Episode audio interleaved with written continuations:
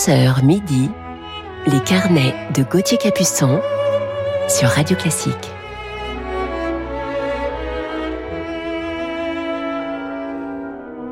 Bonjour à toutes et à tous et bon réveil en musique en ce dimanche matin du 13 février. Il est 11h et pour ceux qui sont en vacances, bien sûr, reposez-vous bien. Alors ce matin, deuxième partie d'émission, je vous parlerai d'un grand pianiste, musicien, compositeur, arrangeur et même chanteur. Enfin non, je blague. Euh, juste en petit comité. Il est également un véritable ami depuis si longtemps, mais je vous laisse encore un peu patienter. Nous commençons tout de suite en musique avec une ouverture de Téléman. Bonne émission.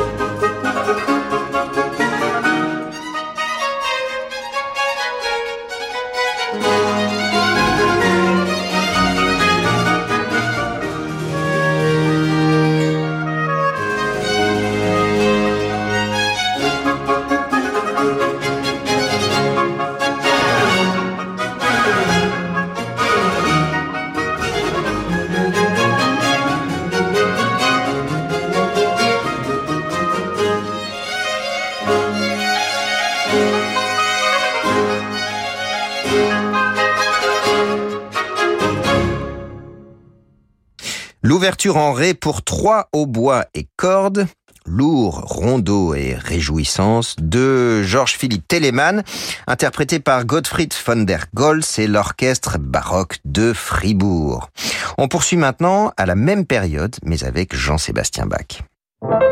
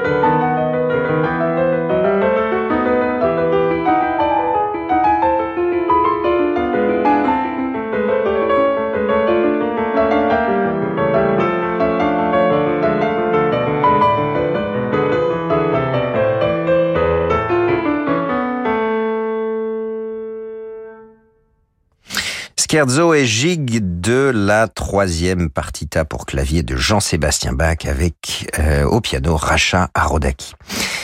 Et on continue de remonter le temps avec Wolfgang Amadeus Mozart et son troisième concerto pour violon. On écoute le troisième mouvement, Rondo.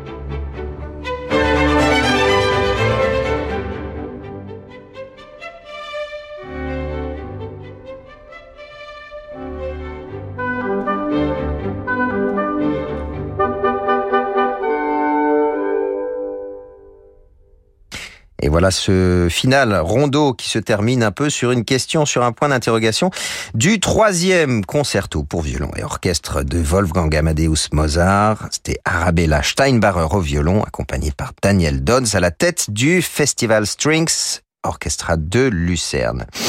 Et nous continuons avec Joseph Haydn. Tous les deux, Mozart et Haydn étaient amis et avaient une grande admiration l'un pour l'autre. Mozart avait une grande affection pour Haydn, un guide, un maître qui est devenu un ami. Quant à Haydn, il adresse ces quelques mots au père de Mozart. Je dois vous le dire devant Dieu et comme un honnête homme, votre fils est le plus grand compositeur que je connaisse en personne et de nom.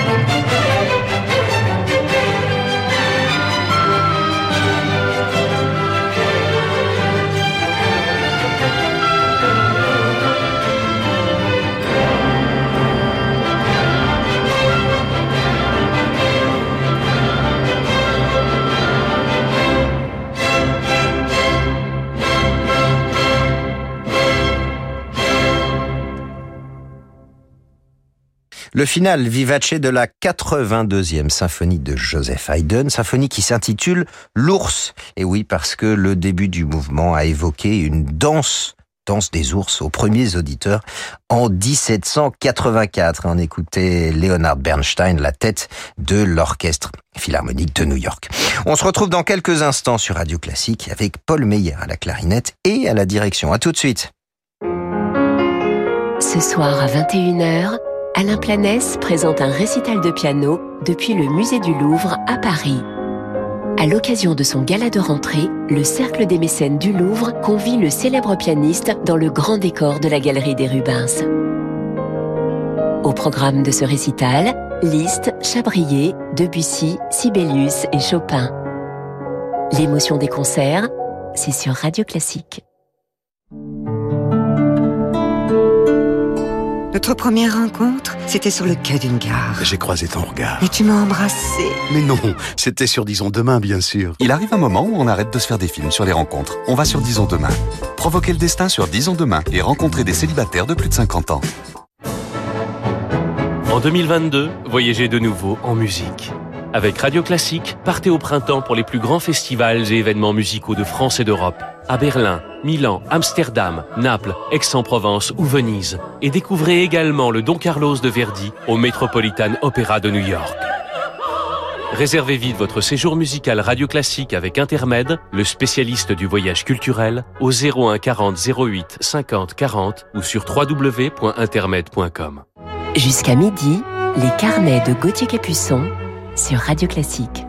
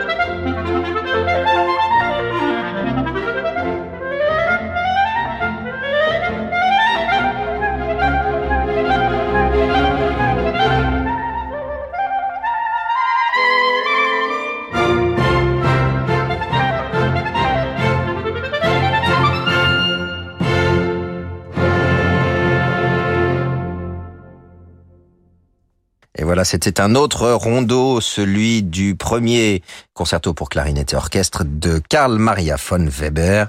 Paul Meyer était à la clarinette et à la tête de l'orchestre de chambre de Lausanne. Et nous partons maintenant pour la Russie d'Alexander Glazunov avec un extrait du premier acte de son opéra Raymonda, l'ultime grand ballet du 19e siècle créé au théâtre Marinsky en 1898.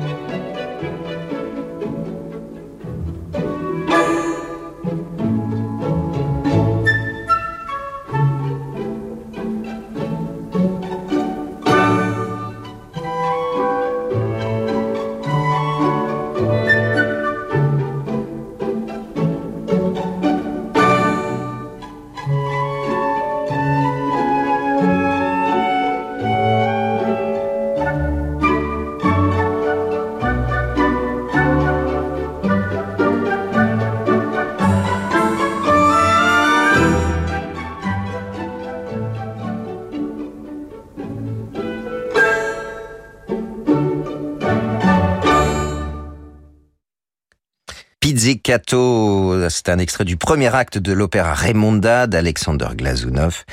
Ici, avec le chef d'orchestre Evgeny Svetlanov à la tête de l'orchestre du théâtre du Bolchoï. Et il est l'heure à présent de retrouver notre coup de cœur du jour sur Radio Classique. On l'écoute tout de suite dans Schubert.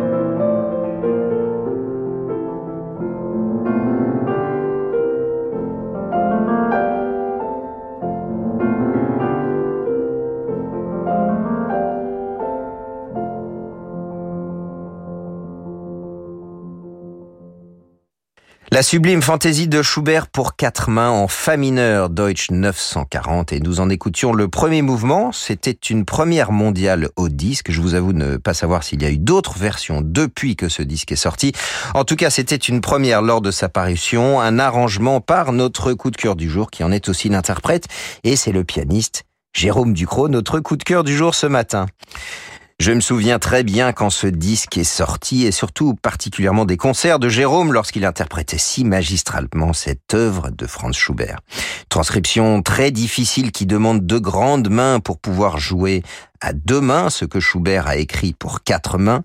Et puis, je suis un peu nostalgique en écoutant ce disque, car Jérôme ne joue plus, ou très peu, ou plus beaucoup de piano solo depuis des années maintenant.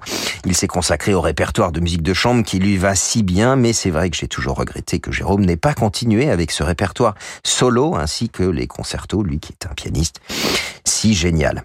Certains d'entre vous le savent, Jérôme est un pianiste que je connais particulièrement bien puisqu'il est mon plus vieux complice. Nous avons donné notre premier concert ensemble.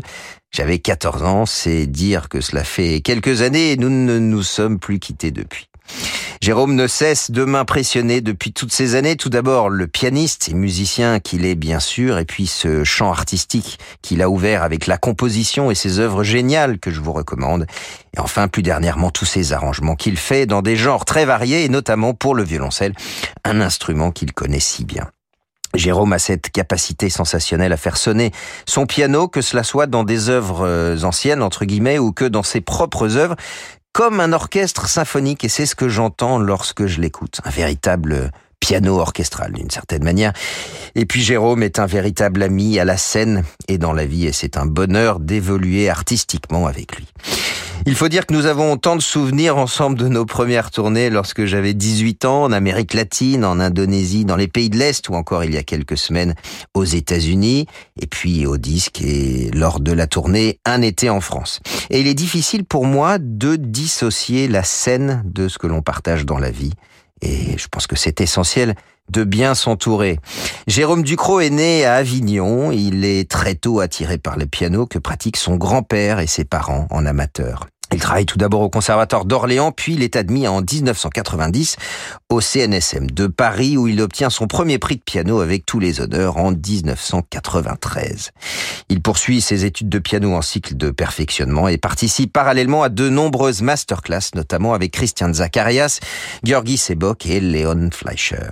En 1994, Jérôme Ducrot remporte le deuxième prix au premier concours international euh, Umberto Micheli à Milan, concours créé par Maurizio Pollini et présidé par Luciano Berio, ainsi que le prix spécial pour la meilleure interprétation de l'œuvre contemporaine imposée. C'était Incise de Pierre Boulez. Dès lors, sa carrière de concertiste l'amène à se produire sur les grandes scènes, comme le Théâtre des Champs-Élysées, le Théâtre du Châtelet à Paris, le Concertgebouw d'Amsterdam, le Wigmore à Londres, Carnegie Hall de New York ou la Philharmonie de Berlin avec des chefs comme Pierre Boulez, Alain Altinoglu, Marc Minkowski ou encore Emmanuel Krivine. Ducrot joue alors les œuvres d'Henri Dutilleux, Stéphane Deplace, Carole Beffa, Guillaume Connaisson et Jérémy Rorer. Comme je vous le disais, passionné de musique de chambre depuis toujours, Jérôme a comme partenaire régulier Jérôme Pernaud, mon frère Renaud, Nicolas Angelich, Franck Bralet, Henri de Marquette, Paul Meyer, Florent Eo, Michel Portal, le Quatuor Hagen et le Quintet Moragues, la liste est longue et il accompagne également de nombreux chanteurs. Bien sûr Philippe Jarouski avec qui il a beaucoup enregistré et joué. Et puis également Don Upshaw, Jan Bostridge, Diana Daimrao ou encore Angelika Kirschlager. Je vous propose de l'entendre tout de suite en compagnie de l'altiste Lise Berthaud dans un très bel enregistrement du final de la première sonate de Johannes Brahms pour alto et piano. Thank you.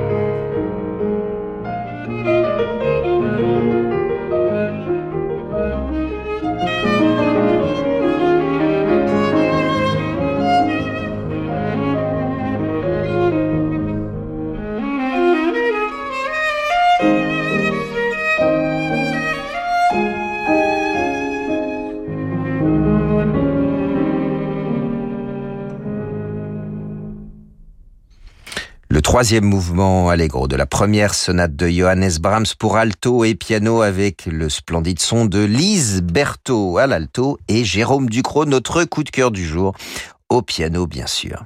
Sa discographie compte de nombreux enregistrements de musique de chambre, d'œuvres de Schubert, Rachmaninoff, Beethoven, Fauré, Poulenc, Debussy, Brahms et Guillaume Connaisson. Vous pourrez retrouver quelques enregistrements de sa musique également sur l'album qui s'intitule En aparté et qui est paru chez Decca.